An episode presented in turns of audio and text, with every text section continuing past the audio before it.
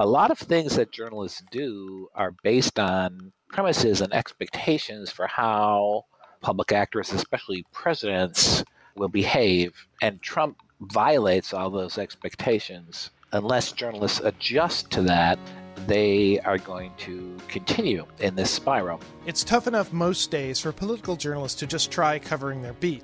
But what happens when the primary newsmaker you're covering doesn't adhere to accepted norms? I'm Michael O'Connell. This is It's All Journalism. Jay Rosen is a media critic and professor of journalism at New York University. He's also an observer of the trends and troubles affecting the media industry, which he documents on his blog, pressthink.org, and on Twitter. Welcome to the podcast, Jay. Thank you very much. So I'm glad you're you're on the podcast because uh, a recent thread that you had on Twitter addressed some of the frustrations that political journalists are facing in covering the Trump administration. The, the sort of the pattern is something we like to call the Trump conundrum, which is Trump says something outrageous, the press is compelled to cover the outrageous comment. Uh, coverage, negative response ramps up Trump and his base and then Trump doubles down. And now the press, of course, feels compelled to cover the ramping up, and it all sort of spins wildly out of control. The end result is greater coverage for Trump, an electrified base, and greater opposition and mistrust for the media. What worries you about this scenario? Well, there are several things going on there.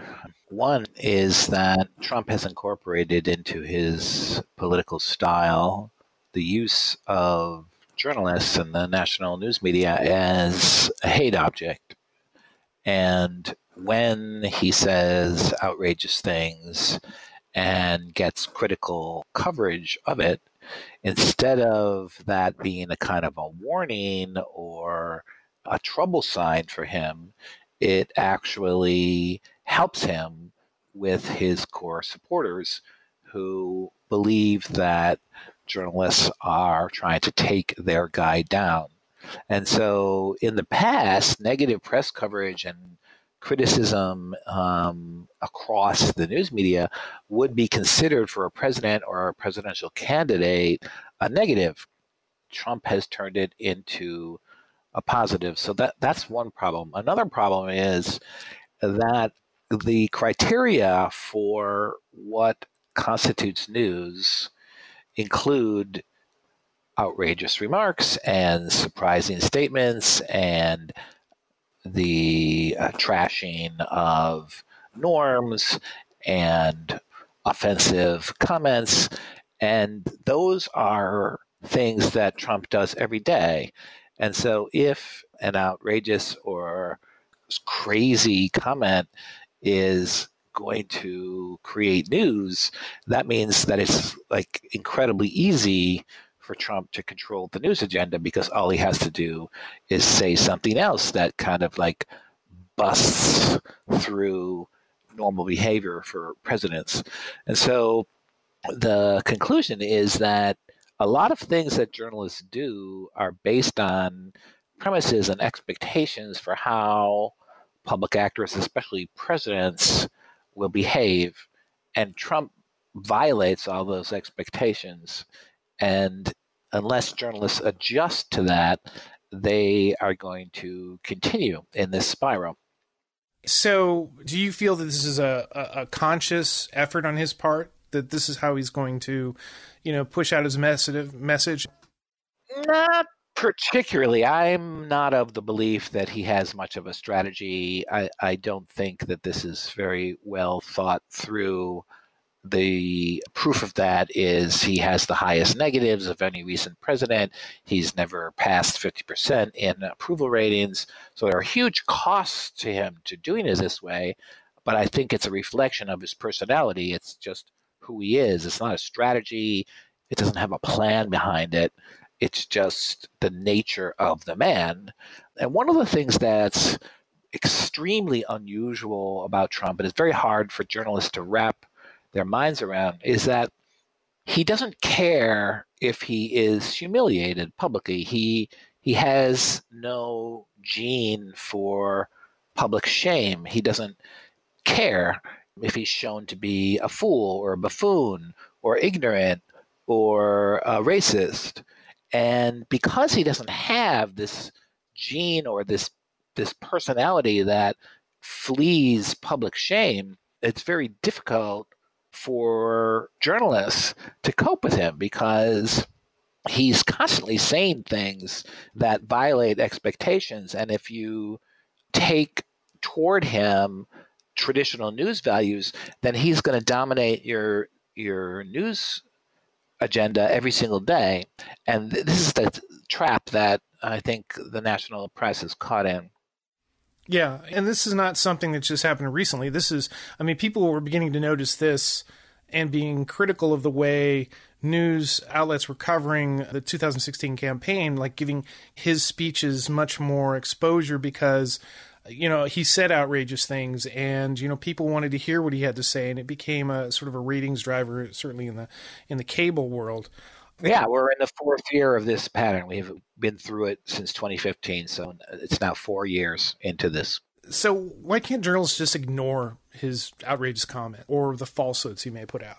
Well, they can't ignore him because, in a word, he's president, and his comments can have geopolitical significance, as, for example, with North Korea. They can also expose um, parts of the population to hatred and, and resentment. They can mobilize a kind of nationalism, racism, prejudice, they can encourage some of the worst instincts in American life. And so when a president who represents the entire nation is saying these things, is it isn't as easy as a lot of people say to say, to just ignore him. I don't think that's a um, it's not a practical solution. On the other hand, just letting him dominate the news agenda with his hatred and his racism and his resentment, that's not a practical solution either. Now, I know that one of the initial reactions after the 2016 election was really kind of this push toward we got to get at the lies because that's the thing that you know journalists we should be able to sort of tackle this. We you know we we create these fact checkers. We expose all you know we look into every crazy comment and we we say well this is wrong this is wrong this is kind of wrong this is misleading. And we build up these lists of lies.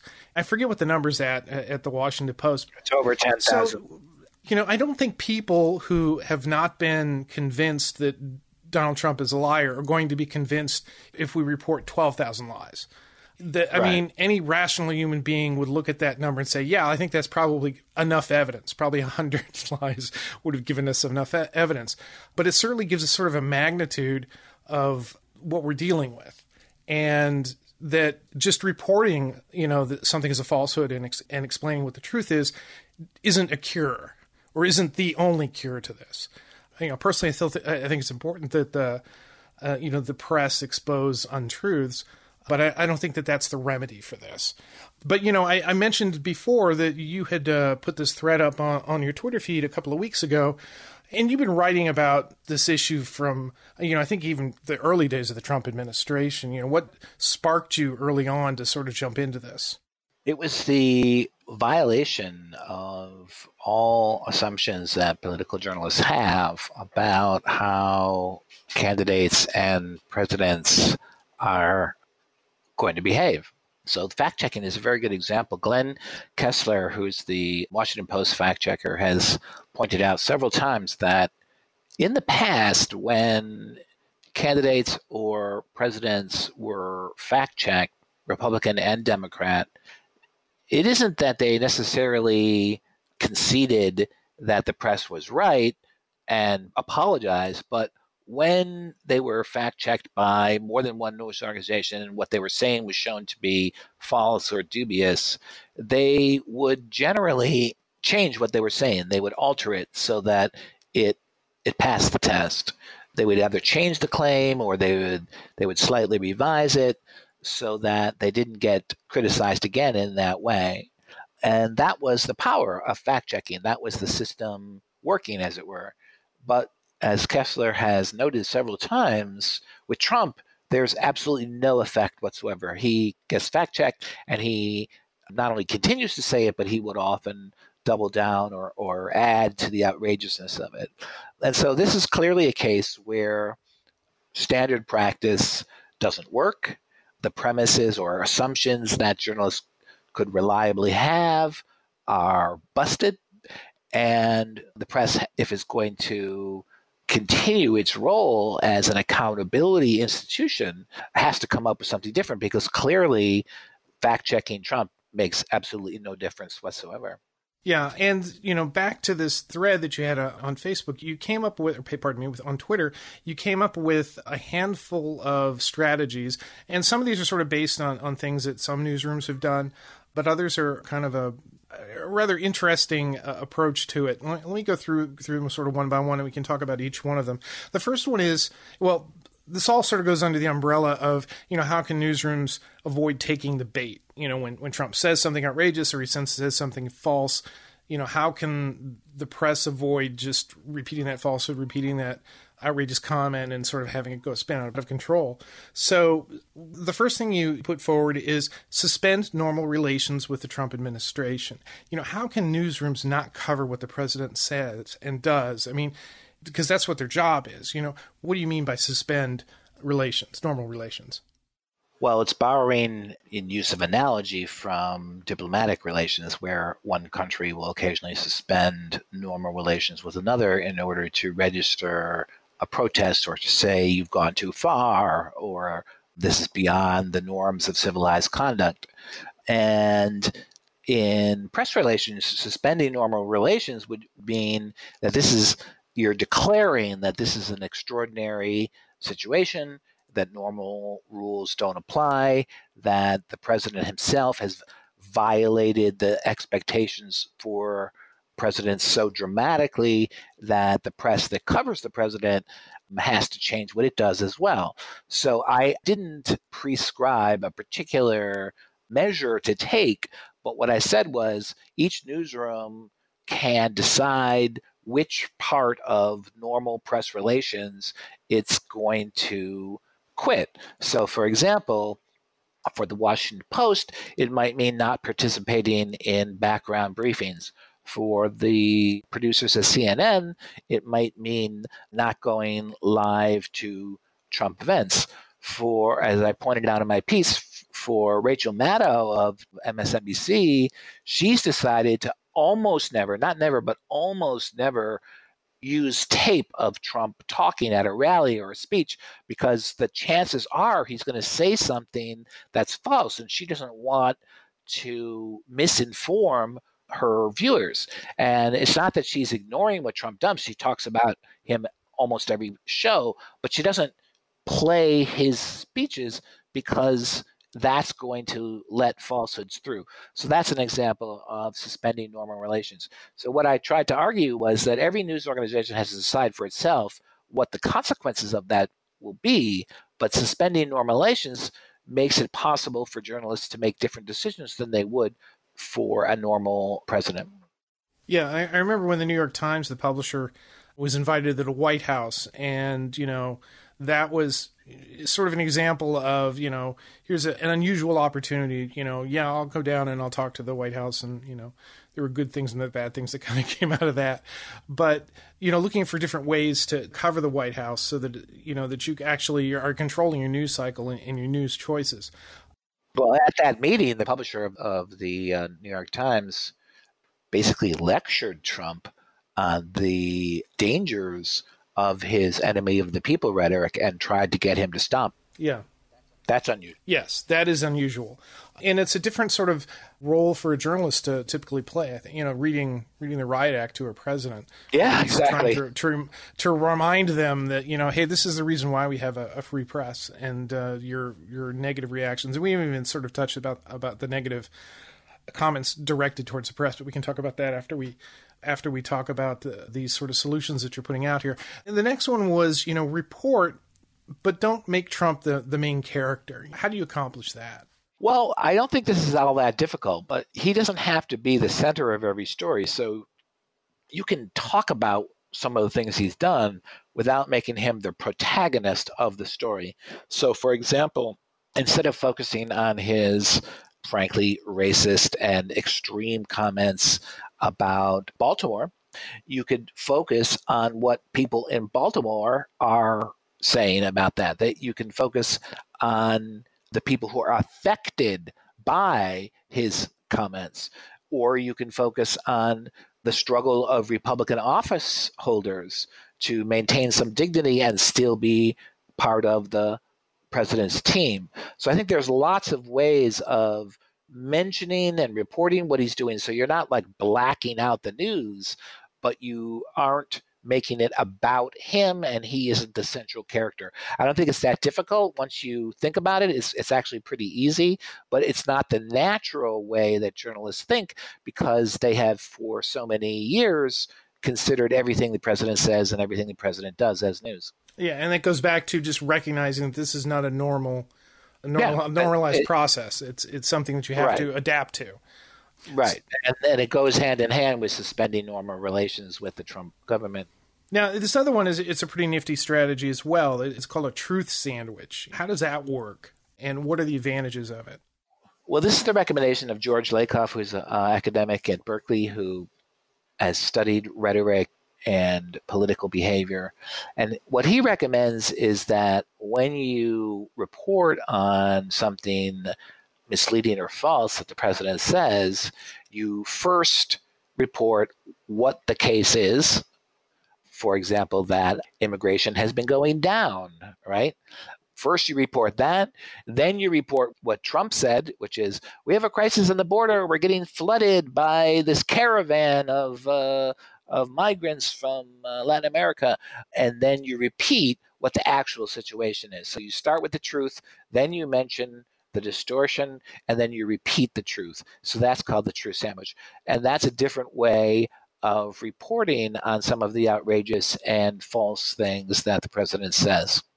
And this this last idea that you, you present is the one that I kind of really find really kind of fascinating. And this is like establishing for larger newsrooms, uh, establishing a gaslight desk to sort of identify when somebody is very blatantly telling you a mistruth and sort of doubling down on it to say, no, that's not what I said, you know, even though you might have film of them saying it.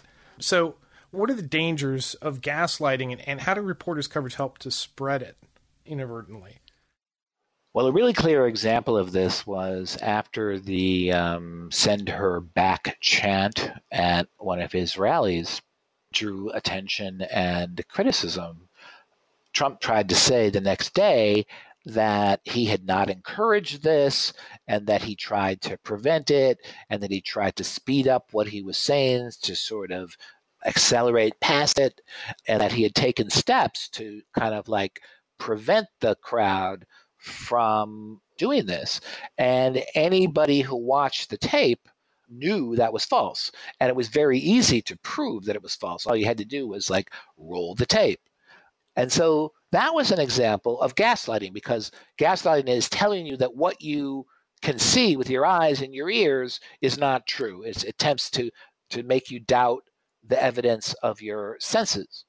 And instead of just reporting that and making news out of his own attempt to deny what is flatly the case, I think the press should just say that's gaslighting and send it to the gaslight desk.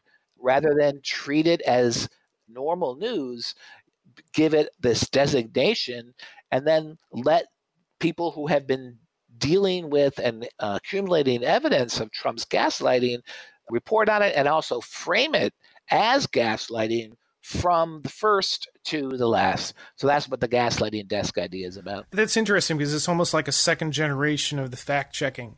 That okay? Yeah, it's similar because uh, that's what happens now. Is like sometimes Trump will say something and you kind of like you send it to the fact checking desk, right?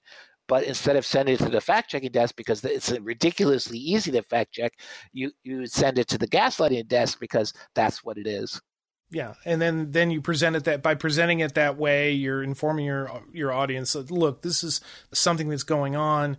It, it's not just that it's a lie. That's a double down of a lie. It's it's an ongoing way to try to gas gaslight. I'm trying to think of a better word, but gaslight's gaslight's the word.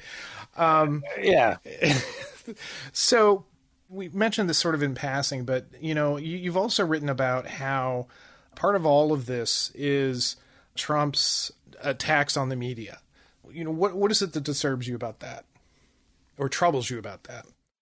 It's extraordinary. I mean, it's part of a larger attack on many of our democratic institutions. So when the president of the United States or our candidate for president says that the election is rigged, that's an attack on our institutions. When he claims that the FBI and the intelligence community is trying to undermine him and is lying about him and inventing evidence, that's an attack on our institutions. When he and his cabinet and his aides shove aside the knowledge and professionalism and expertise of our diplomatic corps, that's an attack on institutions. And, and his rhetoric about enemy of the people and fake news is an attack on one of the key institutions of democracy. Political scientists, when they ask themselves, what is a democracy, they start with four or five key institutions you have to have. Uh, obviously, elected government is one, the rule of law, independent judiciary, and a free press.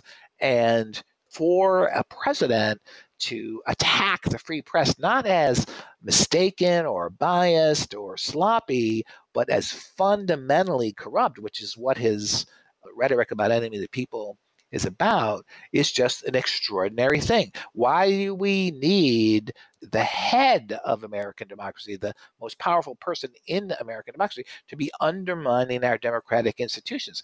That's like extraordinary. And in addition to that, the United States has always been a leader in press freedom. And the American president, when he went abroad, always brought the press with him. And when, for example, the president would have uh, a meeting with a foreign leader who's an authoritarian or where there wasn't much free press, like the president of the Philippines or the president of China, it was always a point made by the White House that they would bring the American press with them on the trip and they would have a joint press conference with both leaders and both press corps.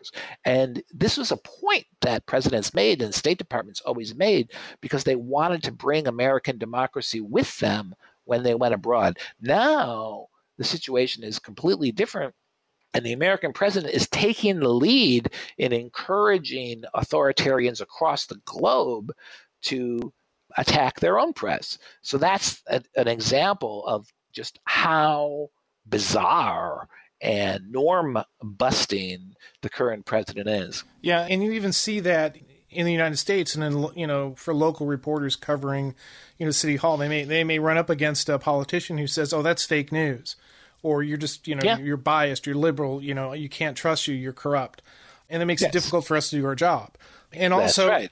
unfortunately, it also puts us in dangerous situations sometimes, which is also yes, scary. It can do that.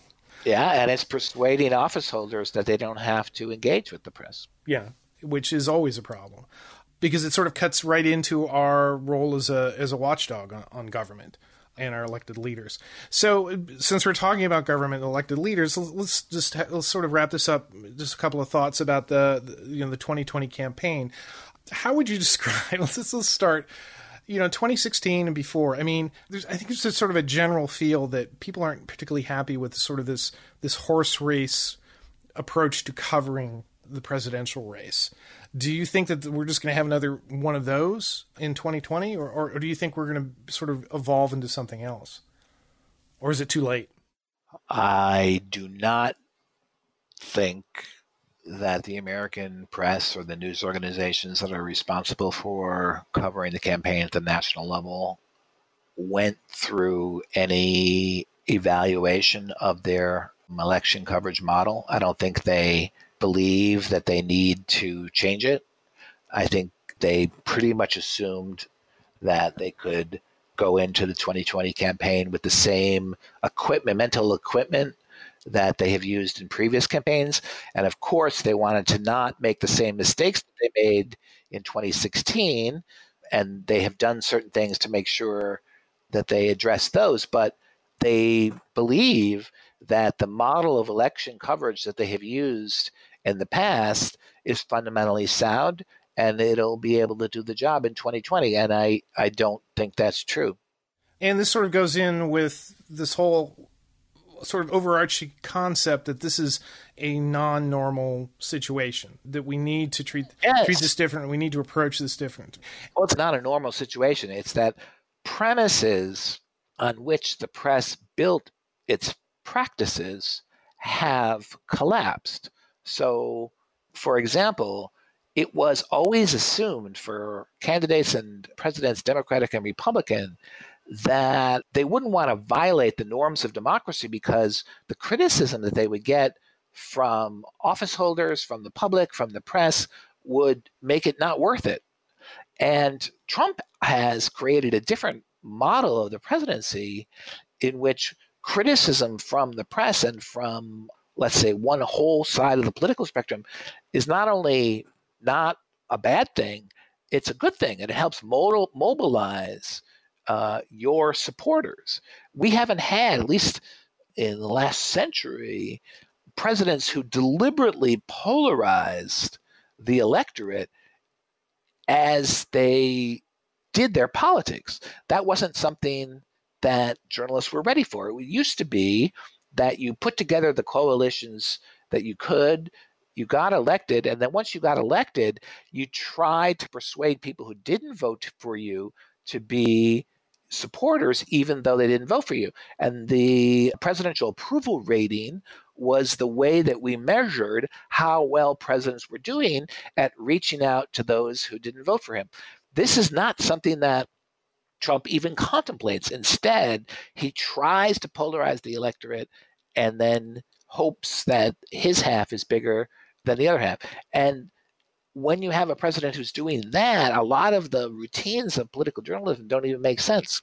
Yeah, and what's interesting is you can you can go back and you can look at, at, George W. Bush, where I think at one point he even talked about all I need, all I really need to represent is fifty one percent of the electorate. But the fact is, is we elect a president, and that he's the president for one hundred percent of the people. That's right. So our tra- which is why, I mean, after the uh, 9/11, George W. Bush made a very public show of saying to Muslim Americans, "You are part of this country." Even though they may not have voted for him, but it was very important for him to make that statement.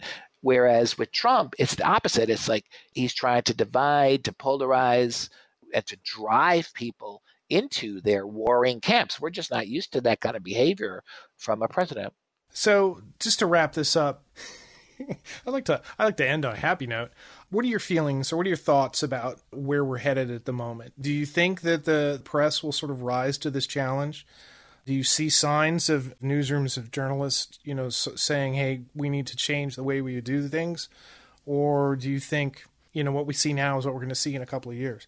If there had been after 2016 a kind of industry wide reckoning, if we'd seen leaders in in the press get together and air some of what had gone wrong, if we'd seen reflection and reevaluation after that debacle, I would be a little bit more optimistic. If we had seen going into 2020 public reevaluations of how to do election coverage, I would be more optimistic. But I, I, I really think that the American press is still clinging to what it knows how to do.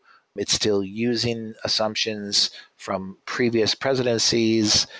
It's not that it doesn't see what's happening. I think the journalists are are very good at sort of observing, but in changing their routines and changing their assumptions. I just don't think that they are willing to do that. And so I'm not very optimistic. I don't see anything on the horizon that's going to result in a different outcome in 2020 than we saw in 2016. Okay. I think I'm going to leave it there. Jay, thanks for coming on the podcast. Once again, you know, people should follow you on uh, on Twitter. They should also check out your blog, pressthink.org. Thanks again for being on the podcast. Thank you very much. You've been listening to It's All Journalism, a weekly podcast about the people who make the news. You can find out more about us and download past episodes at itsalljournalism.com. While you're visiting our website, why not sign up for the It's All Journalism newsletter? You get all the latest info about our podcast, including episode notes and news about live events and upcoming interviews. Go to itsalljournalism.com to subscribe. It takes a lot of people to create an episode of It's All Journalism. Nicole Grisco produced this episode. Amber Healy wrote our web content. Nick Dupre wrote our theme music. Amelia Brust helped with our booking. Nicholas Hunter provided a web assist. And I'm your host, Michael O'Connell. It's All Journalism is produced in partnership with the Association of Alternative News Media. Thanks for listening.